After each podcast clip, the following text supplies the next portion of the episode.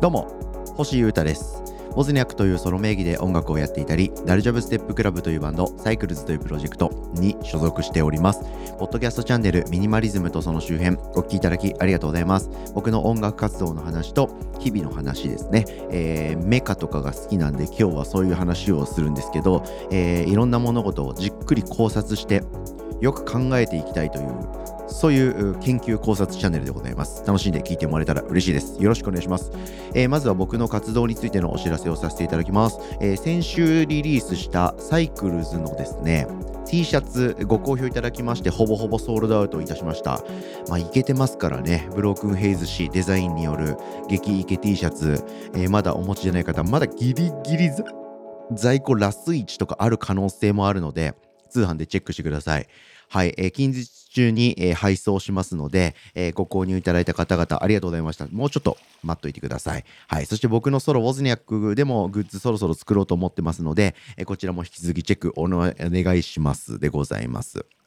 はい。で、えー、週1回やってる YouTube の生配信トーク番組のボブスレーラジオ。来週はですね、ちょっと週の早めにスタートしました、始めまして、10月の3日の火曜日ですね。来週は3日の火曜日にやる予定ですので、えー、今週はちょっと、来週はちょっと早めにスタンバイしておいてください。お願いします。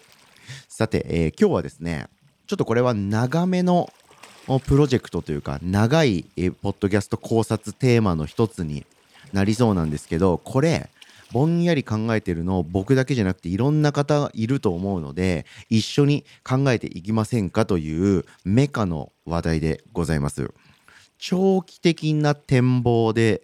少しずつアップル製品から脱却していこうというですねちょっと思いつきというか考えていることがありまして、えー、その話をですね、えー、ここで、えー、じっくりのんびりしていきたいなと思っております。はい、これはですね、まあ、ミニマリズムと結構僕の中で僕の中に僕が思うミニマリズムと結構どっぷり関係しているものでございましてまあなんか選択肢を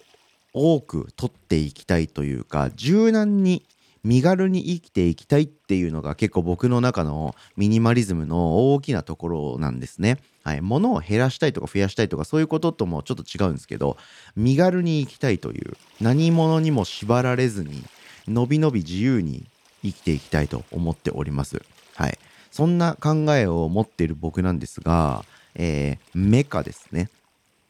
特に、うん、特に、うん、なんだろう、特に画面がついてるメカというか、パソコン、スマホ、タブレットとか、あとそれにまつわるものとか、まあいろいろですけど、アップル製品ばっかり使ってるんですよ、僕は。で、それはいいことももちろんめっちゃあるんですけど、あまあ、そもそもアップル製品が優れてるっていうかいいことものことが多いのでそれを使ってる時点でパフォーマンスは高くていいんですけどこのままアップルのものばっかり使い続けていいのかと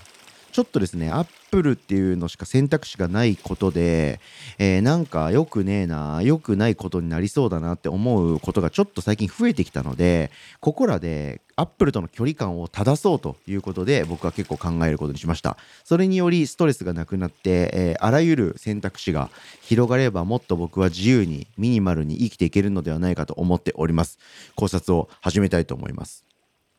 はい。えー、まずはやっぱスマホですよね。スマホ。iPhone の15が最近発表されまして、えー、そろそろもう手に、手元に届いてるのかな？もう持ってる方もいらっしゃるのかな？というところですけど、どうでしょうか？なんか、いろいろわかるけど、値段高いっていう それ思いませんか？うん。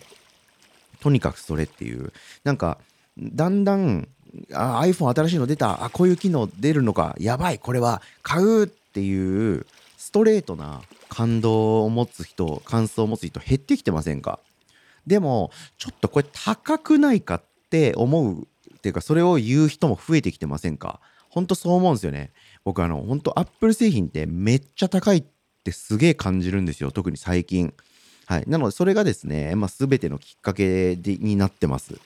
はい。で、えー、iPhone15 ね、僕もね、欲しいっちゃ欲しいんですよ。あの iPhone ので初めてついに USB Type-C で充電するということで、えー、ライトニングケーブルが嫌な人にとっては激アツニュースではあるんですよ。はい。まあ、それな、なんでかっていうとですね、僕はあの、今持ってるスマホが iPhone の13のミニなんですけど、2年、ま、弱前か。2年前の、えー、今頃というか2月くらいにですね、これ使い始めたんですけど、ちょっとなんか特殊な契約でゲットした iPhone の13ミニでございまして、2024年の2月までにですね、ドコモに返却しないといけないっていうルールなんですね。まあ、返却しなくてもいいんですけど、返却すると、結果的にこの iPhone13 mini をすごく安く使えるっていうサービス、キャンペーンで僕はこの iPhone13 mini をゲットして使っていたんですよ。なので、そのお得感をゲットしたままフィニッシュするためにはですね、えー、来年の2月までに僕が今手元にある持ってる iPhone13 は手放す必要が出てきます。はい。で、手放すタイミングで15のプロとかを買えばいいんですけど、そこでちょっと考えたいんですよね。はい。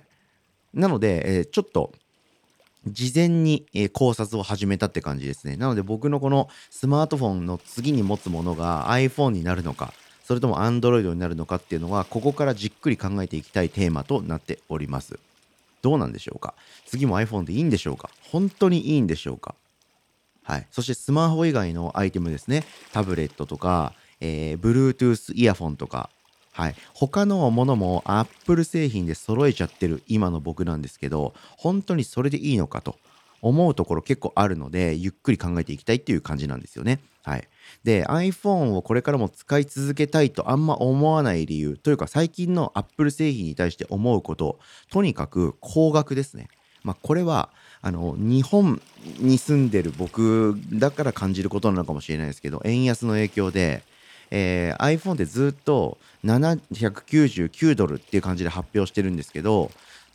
アメリカの円で言うと、それが日本円に換算されると、どんどんどんどん高くなっているっていうところもあるんですけど、まあ、とにかく値が、値上がりをしてると。とにかく高いと。そんなに高い金を出してまで使う価値のあるものなのか分かんないっていうところが大きいところです。はい。あとは、どんどん Apple 製品新しいの出ますけど、ワクワク感がないっていうか、半端ねえなって思う機能とか、えー、デザインとか、えー、なんつうか、新しい概念っていうのがもうあんまり入ってきてないっていうところもありますね。はい。あとは、Apple 製品をいっぱい使ってると、連携が結構すごいんですよね。はい。AirPods Pro もケースから耳につけた瞬間に Mac と iPad と iPhone どれで音が聞いても AirPods に来るみたいな風になるし一つでコピーのボタンを押して、えもう別のデバイスでペーストを押そうとしたら、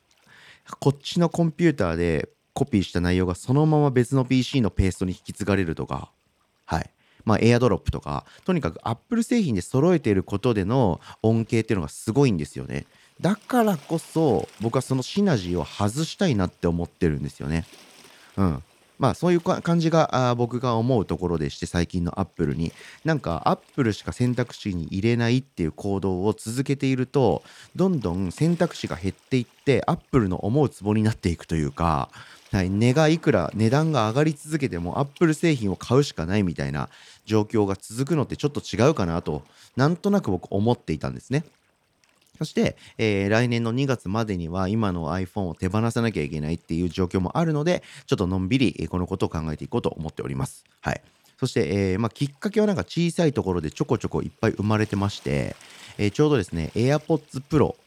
がですね、使い始めて3年ということもあるので、さすがにまたガタが来始めております。はい。もう Apple 社製品以外のあの Bluetooth イヤホン持ってるんですけど、まあ、完全に使うのを違う会社のものにするっていう勇気が出ないので、その辺も考えようかなって思っていたりとか、あと、スマートウォッチで僕、あの、スイカとかをですね、ピッてやりたいんですけど、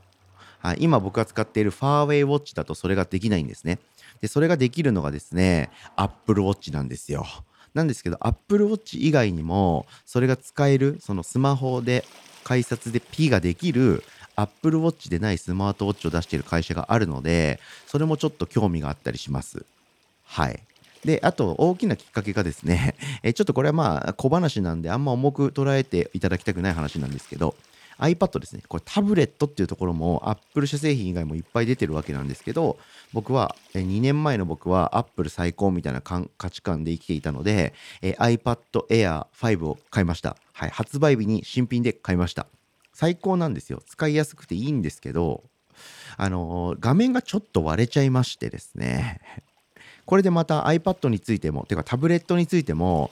次買うのは iPad でいいのかってことをちょっと悩み始めております。はい。あの画面がちょこっとだけ割れちゃいまして、で、この割れちゃったのがですね、画面のベゼルのところだったんですよ。画面の中じゃなくて、外の端っこの端っこがちょっとパキッと割れちゃったぐらいだったんで、えー、この割れたってことは、軽症でセーフだったんですよ。なんですけど、一応画面全部リニューアル、リフレッシュするために修理も検討して、いろいろ値段とか調べたみたら、めっちゃ高いんですね。はい。iPad の画面の修理って。この iPad の本体が7、8万ぐらいだったと思うんですけど、画面の修理に5、6万かかると、ふざけるなという 感じで、そのコストに僕はドン引きしました。はい。で、え今回はですね、その画面を全部修理しなくても、ガラスフィルムをま取って、えー、ガラス割れちゃったところをちょっと払ってそのなんつうの何でしたっけ、えー、破片？破片とかをちょっと取り除いた上でもう一枚新しいガラスフィルムを新しいのに変えて貼り直したら画面は綺麗に見えました。はい。画面の端っこが割れてるみたいなストレスを感じることなく綺麗に使えたんでセーフと。いう感じで iPad Air 5は万全の状態に近い状態でこれからも使い続けることができそうです。なのでマジでセーフだったんですけど、でもまあ今度もしまた同じようなことをやらかしてしまって、えー、もうガラスのその画面が割れちゃって普通に使うことはできないとか、もうダメ、修理するか買い直さなきゃいけないという状態になったら、今度僕は iPad じゃないタブレットにしてみようかなというふうに思ってます。というわけで、スマホから始まって、えー、AirPods っていうか、まあ、Bluetooth イヤホンですね。はい。あとは、えー、スマートウォッチ、そして、えー、タブレットというふうに、パソコン以外のアップル社製品について次買うならアップルじゃなくてもいいかもなということをじわじわと考え始めております。はいまあ、パソコンは Mac 使ってるんですけどこれは Mac でいきたいと思います。デザインとか音楽制作とか映像編集とかするんでそういう人間にとっては Mac って結構使いやすかったりするし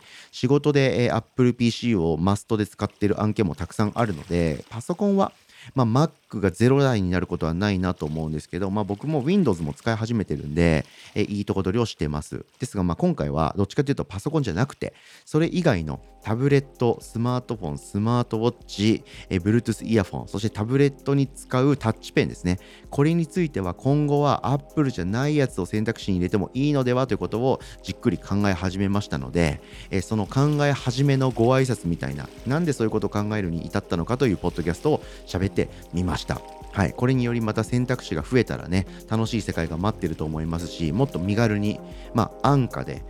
高性能なものをのびのび使えたらいいじゃないですかその辺の